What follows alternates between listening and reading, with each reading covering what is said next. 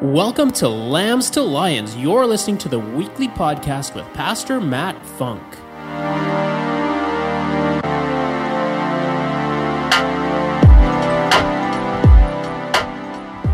If you got your Bibles with you today, whether it's electronic or whatever, I read from the New King James just because it's actually something I can read. And um, I was going to read the whole chapter. Um, let's see. So, do we have guys getting ready to do this? The shoe fits. Pastor Craig Broker. Um, some of you probably heard him this weekend speak, but um, he was Pastor Craig was actually my pastor, right?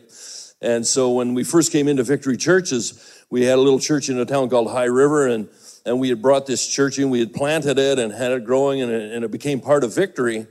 And uh, and Dr. George Hill said, "You know what? We don't know you guys. You, we want you to be a part of what we're doing." But what we want you to do is take your whole congregation into Southside Victory Church on Sunday mornings and support Pastor Craig and then have evening services.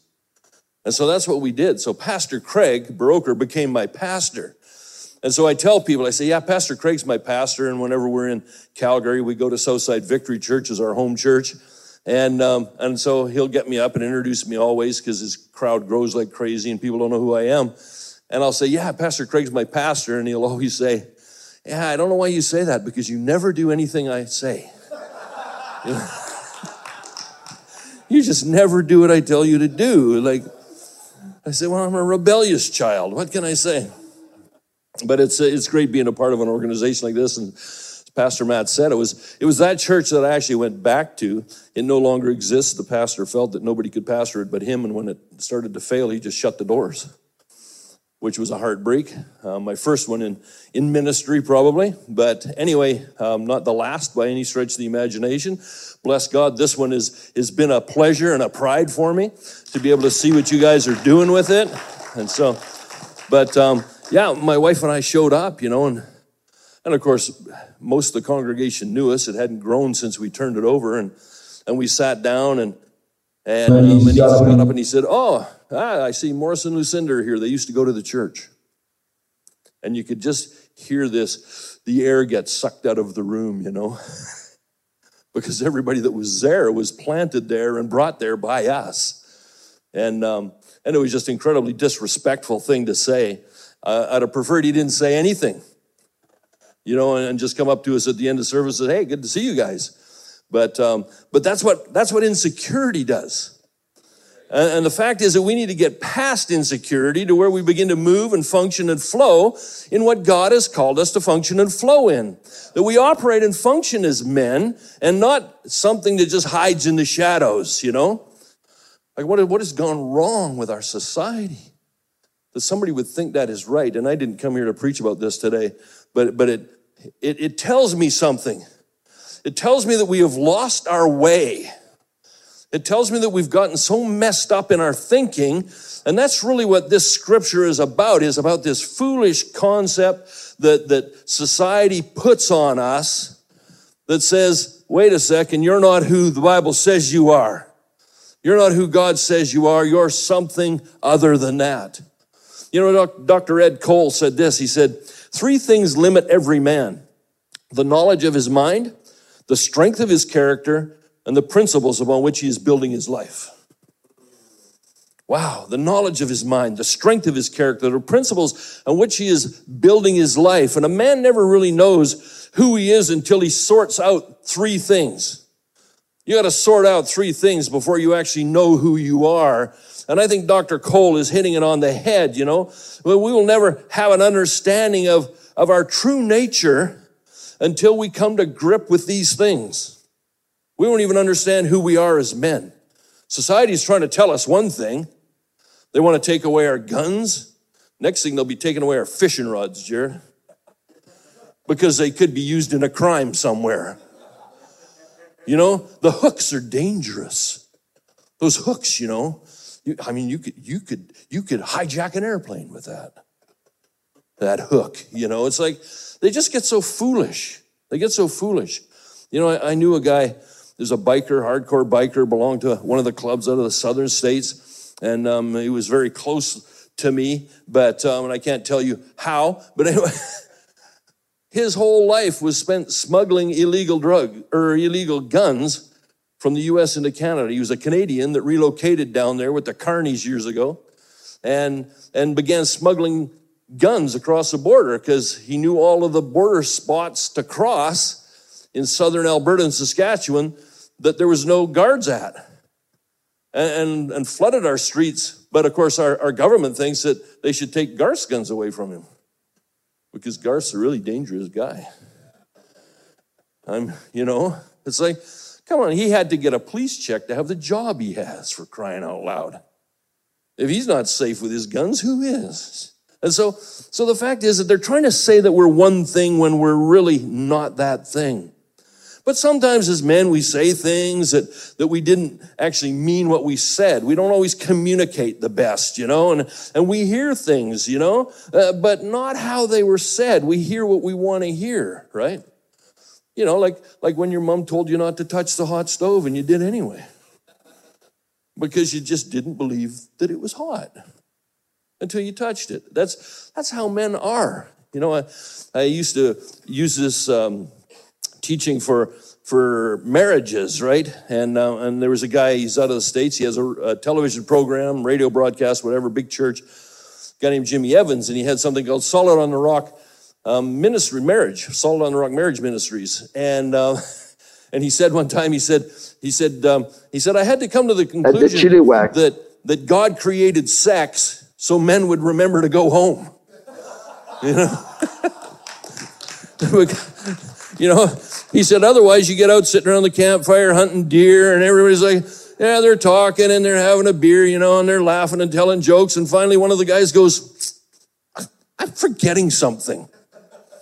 I'm forgetting something, you know? And, uh, oh, wait a second. I know what it is. See you guys, you know? And so we just would forget to go home, I think. Sometimes we want to be judged by our intentions rather than our actions. We want people to see things in us that may not even be there. But we've just kind of got this in our head that we're somebody and maybe we're not that person. And as Ephesians speaks here, Ephesians 4 speaks of two men. Two men. Well, actually, these two men actually happen to be the same man, right? They're actually the same guy. He's talking about the old man and the new man. But the fact is, they're the same man. Oftentimes, there's as much, maybe even more, of the old man still dwelling in us than there is of the new man. And I don't know, maybe one of these days we'll get tired of carrying that old corpse around on our back and, and, and finally leave him in the grave where Jesus wants to put him in the first place. Amen? And so we end up with this guy on our back. And he's telling us one thing in one ear, and society is telling us another thing in another ear, we're just getting messed up with it. So Dr. Cole points out three things that will determine who we are. The first is the knowledge of our mind. You see, we'll never really truly know who we are until we feed ourselves the truth of God's word. We're just not going to know who we are. We're going to not even know who God expects us to be until we decide who we are from God's word.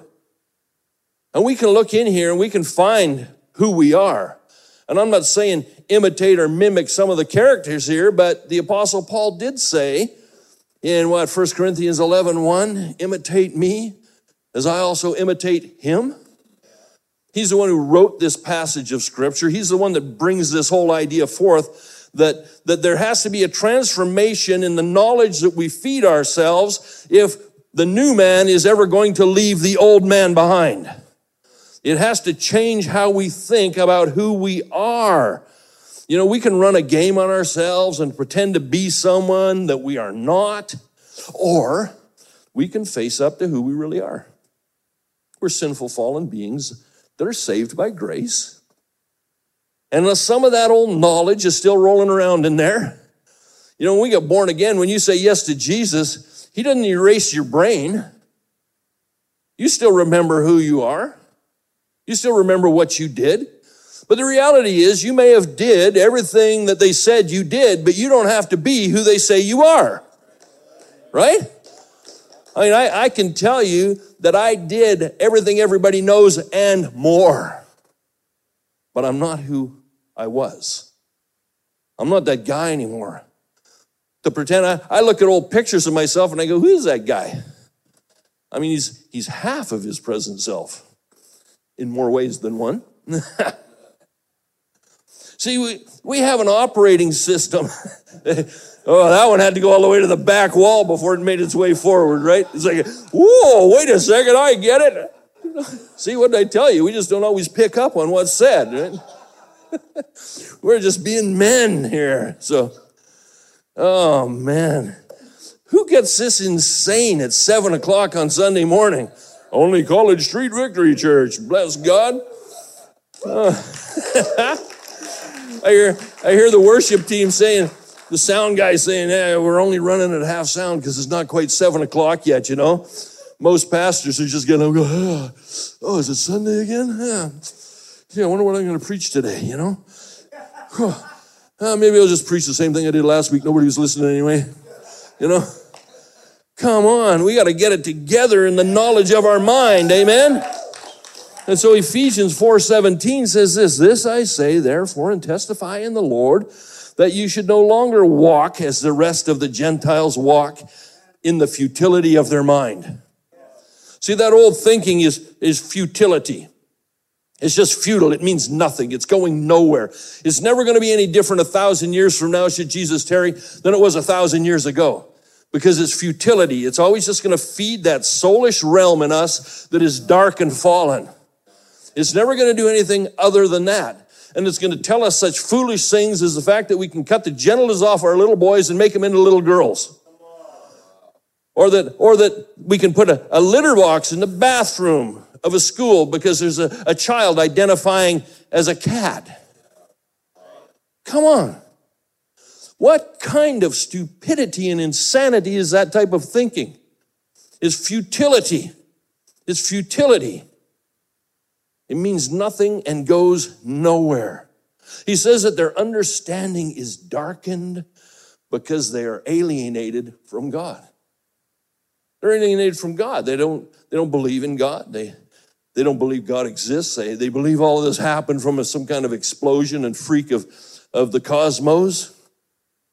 Well, what, what could be more foolish? What could be more foolish? I got news for you. You plant about 12 pounds of C4 under this building and set it off, it's not going to build you a new church. Right? It, it, it, might, it might clear the site of the old one so you can build a new one, but all those fragments are not going to come back together and form a new church, right? I, was, I, read, I read one time this guy said that, that if you could take an infinite amount of monkeys and put them in a room with an infinite amount of computers, that they would eventually write all the works of Shakespeare. Will you talk about futile thinking? Monkeys have been monkeys, have been monkeys since the foundation of the earth. And to my knowledge, not one of them has written a children's poem, let alone the works of Shakespeare. Amen? This is futile thinking, and we cannot allow it to pollute us because they love to use words like, well, you have to be inclusive. You need to be tolerant. I can tell you that there's been no more inclusive and tolerant group of people on the planet since the foundation of earth than the Christian church. It is the hope of mankind. But they love to point their fingers. Now we're haters. We're haters. You hater. You dirty, rotten haters. They don't know why because their mind is clouded. It's, it's futile. They're alienated from God. So, if we're ever going to make a transformational change in our life and the lives of the people around us, we must make it in our mind first. This is what the Apostle Paul said in Romans 12 1 and 2 that we be, be transformed by the renewing of our mind. That when we prove what is that good and acceptable and perfect will of God, that changes how this thing works. It rewrites it. But it writes over the old, and so sometimes we want to keep falling back into this. And then, of course, there's the strength of our character. You know, our character is formed by our core values. And where our core values come from will determine the strength of our character. Where are we drawing those core values from? Where are they coming from? Who, who are we becoming based on the core values that we adhere to? This is the question we have to ask ourselves. And, and our society is trying to tell us that it is laying down a whole new set of core values and because we are too old and too stupid and too ingrained and too misogynistic and too bigoted and too prejudiced and everything, that they have to take our children and indoctrinate it into them. Well, I got news for them. There's going to be a revolution of those children one day. There's going to be a revolution of them. The, the Christian ones are going to rise up, but so are the other ones. Some little boy is going to stand up in class and say, Teacher, stick it in your hat. Nobody's cutting my goods off today. Right? I kind of value those guys. And that's going to happen. And little girls are going to say, wait, whoa, whoa, whoa, whoa, wait a second. What are you talking about? I got an 11 year old granddaughter, goes to a Catholic school, and of course, it's been slower filtering into the Catholic school system, but it's there, this whole thing. And she sits down at the table the other day and she says, Grandpa, this gender ideology thing is just out to lunch. It's like, this is an 11 year old girl who is possibly one of the roughest, toughest tomboys I have ever seen, but she loves being a girl. And this whole idea that she shouldn't be a girl because she's rough and tumble. This kid said something to her the other day. She said, Grandpa, I just about punched him in the mouth. I said, Well, what held you back, honey? He said, Oh, yeah. So, totally. The fact of the matter is, you know, I just get so fed up with that futile thinking. Ephesians 4 20 through 21 says, But you have not so learned Christ. You have not so learned Christ. Jesus isn't the one putting this foolish thoughts into our head. Jesus isn't the one that's got our mind messed up. It says, but you have not so learned Christ. If indeed you have heard him and been taught by him as the truth is in Jesus. The truth is in Jesus. We need to grab hold of that because he is not backing up any of that foolishness that's going on out there. You know, he was known as subversive. He said he didn't come to bring peace, he brought a sword. Jesus came to the dance with a sword, right? He didn't come to do the two step with all of the weirdos out there. He came to bring a sword to separate the foolishness of their minds and the, the bad character from them so that he could transform them into something that was productive and fruitful and meaningful. Understand, that's what God wants from us today. He doesn't want us to be all caught up in all of that stuff. You know, Paul even wrote to Timothy saying, no, no good soldier embroils himself in the politics of his day. What is he saying? That we shouldn't pay attention to politics? No. Was he saying we shouldn't be involved in politics? No.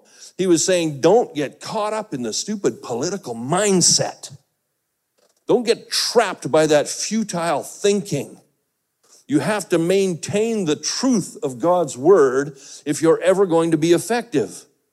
So there's only two sources available for the development of our character. It's only two sources.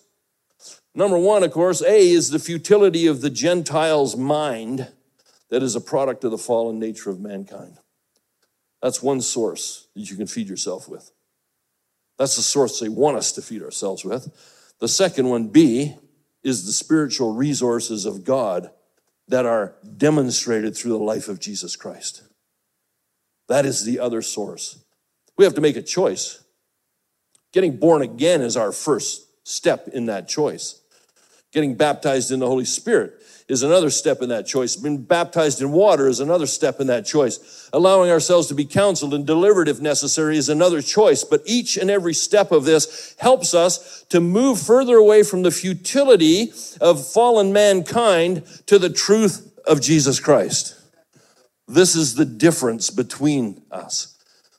Some people say, well, it doesn't make us any better. Well, in many ways, it does. In many ways, it does because we are leaving behind that immorality and futility and moving towards truth and becoming reconciled with God, who created us, knit us together in our mother's wombs. So that the seed of a male mixed with the eggs of a female, and there was a, a, a magical infusion of life that created us. Wow. Yeah, that all came from a big bang. Sure, a single cell organism crawled up on a rock. Not sure where the rock came from. Um, not, not sure where the goo came from. I'm not even sure where the single cell organism came from because everything got blown to bits. But anyway, all of that aside, I mean, why, why cloud this good story with, with facts and science? You know, oh, wait a second. Yeah, and it got up on a rock and the sun hit it. Where'd the sun come from? My goodness, what's going on here? But anyway, then your grandpa was swinging in a tree.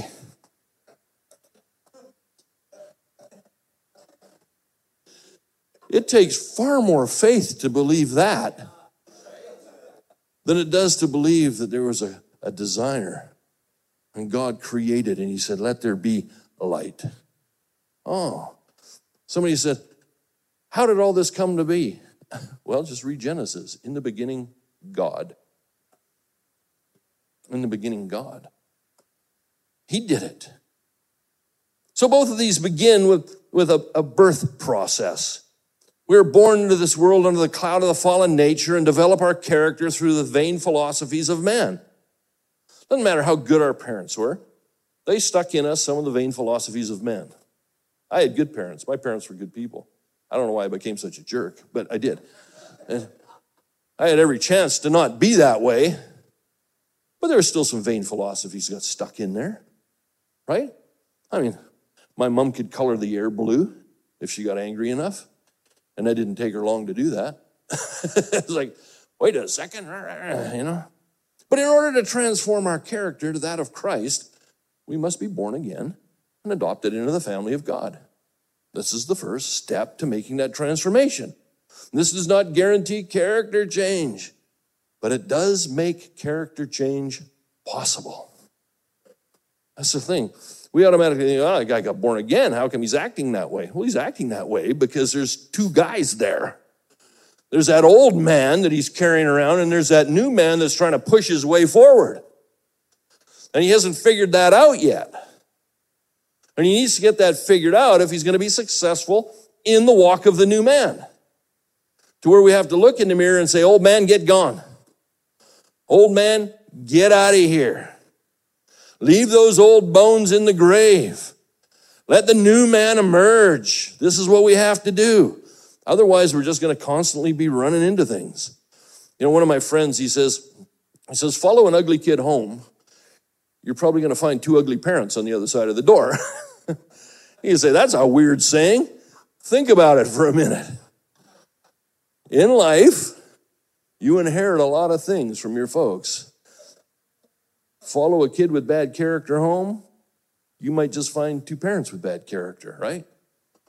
Understand, if we are the prime source of input into our children, then what we input into them is incredibly important. My daughter got on me the other day, you know. I shouldn't even tell you this, but anyway.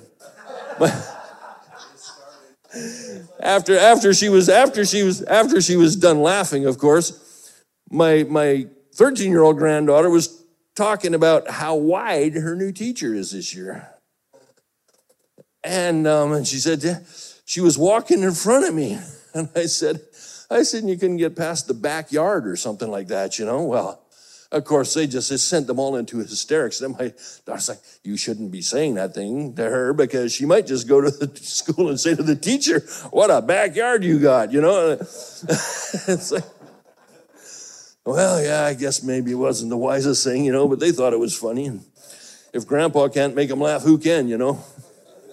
Just write me off as an old redneck. But, uh, and the third thing is the principles that we build our life on. What are those principles, guys? You see, it's, it's possible to be born again and still hold fast to principles of that fallen man. You see, the devil doesn't care if you get born again. What he cares about is that you get transformed. That's the thing. He doesn't care if you get religious, because that's just futility anyway. What he cares about is that you do not get transformed in your mind and in your soul. That you just hang on to Jesus as some kind of a, an add on that you've put onto your life, you know. Yeah, instead of rewriting the entire operating system, he said, Yeah, if you want to add Jesus, that's, that's fine. But, but don't give up on all of those things that you really love. Right? He's not saying to you, oh, replace all of those things that held you back. He's saying, yeah, add Jesus on if you want to. Take your family to church, but but then, you know, live like the devil other than that. You know, that just doesn't fool anybody. Certainly doesn't fool our children. They see right through it. If we're not being genuine about our walk with Christ, they they spot it a mile away. And then they don't take it serious in their own life. And none of us are perfect, guys. I don't know, I probably could write a book on the mistakes I made as a parent, you know, and I'm still making them as a grandparent. But they do get a charge out of it. It's possible to be born again and still hold on to some of those principles. It's because of this possibility that many churches are lukewarm. It's true. It's because we're still holding on to some of that stuff we're, we're content just to let the women do everything. You know, I'll just go fishing. I'll get the wife to take the kids to church on Sunday morning. How many of you have ever heard of a hockey player named Shane Doan? Yeah, of course, one of the best hockey players that ever played the game. One thing you'll hear from people today is that, that you'll never make the National Hockey League or any other professional sports if, if you don't make it to every single practice and do every single thing that they need you to do. You know, I know the Doan family personally. You know that he never went to a practice on Sunday morning when it was church time? He never played a hockey game when he should be in church. If they had to go on the road as a team, Shane went to church and then went and played hockey after. That was a conviction of that team. You know what he did when he got his first big NHL paycheck? He bought his dad a brand new Dodge Ram one ton for the, for the farm, for the ranch, and built him a new house. Why? Because his parents were just that valuable to him. Just that valuable to him. He went on to be one of the greatest hockey players. And the fact is, he didn't give up his faith to do it. See, there's a way, but it takes conviction, it takes those principles. What are we building our life on? He would have rather never played in the National Hockey League than give up his faith. I know a young lady, she's actually, um, her, her sister is like one of the top country artists. I just won't name them because we're on air, but um, it's one of the top country artists of all time. One of the record producers said to her one time, they said, You know what? You could be bigger than your sister. You have a better voice than your sister, you have a better stage presence than your sister you have better people surrounding you than your sister, but you don't want to do it. And she said, Why? And he said, Because it'll cost you your faith. It'll cost you your faith to get that big. And so she's she's recorded, she's done well, but she will not give up her faith. She will not give up her walk with God for all that fame and fortune. It's just not worth it in the end.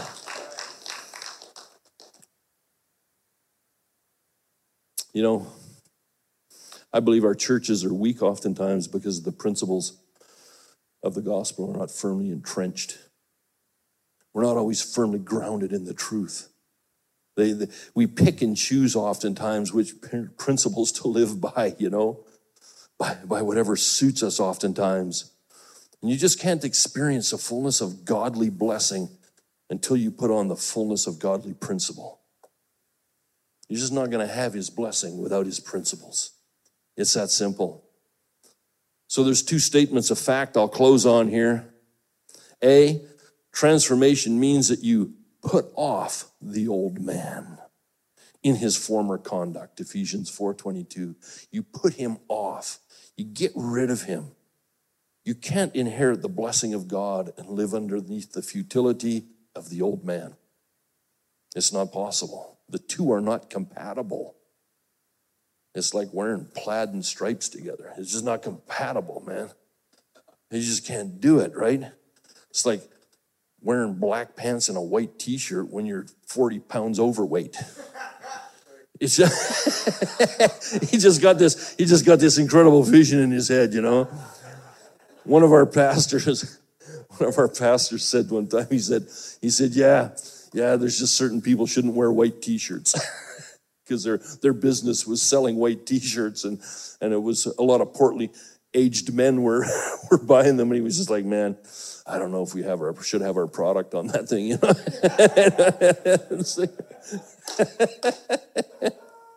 and B, transformation means that you put on the new man, created according to God. Put on that new man, guys. Ephesians 4:24. So this will change the source of principles that you're able to draw from. We get into the truth. We get into God's word. You know, John the Baptist found out who he was in God's word, right? They said, Who are you? Are you the prophet? He said, No. Are you the Messiah? He said, No. He said, Well, who are you then? He said, I am the voice of one crying in the wilderness, make straight a path for the Lord. You see, we can all claim that. No, we're not all going to be John the Baptist, but there's truth in what he is saying. We can take a look at the life of King David and say, man, he wasn't perfect, but boy, he had some principles in his life. And we can grab onto those principles. Amen. So, who are you? Do you know who you are today? Do you know who you are today? That's the key. Do we know who we are today? And we need to be honest with ourselves if we're going to answer this question. Who are we today? How we answer this question determines where we are in the process of transformation. So if you're here today, you don't know Jesus, because I don't know everybody. That's, that's a cinch. You probably see me on the screen once in a while, but I don't know everybody. If you're here today and you don't know Jesus, then we would love to give you that opportunity to do so. So if that's you today, why don't we just bow our heads, guys? If you're here today, you don't know Jesus but you want to, and you would say, Pastor Morris, will you pray with me? You just slip up your hand, and I'll do that. Is there anybody today?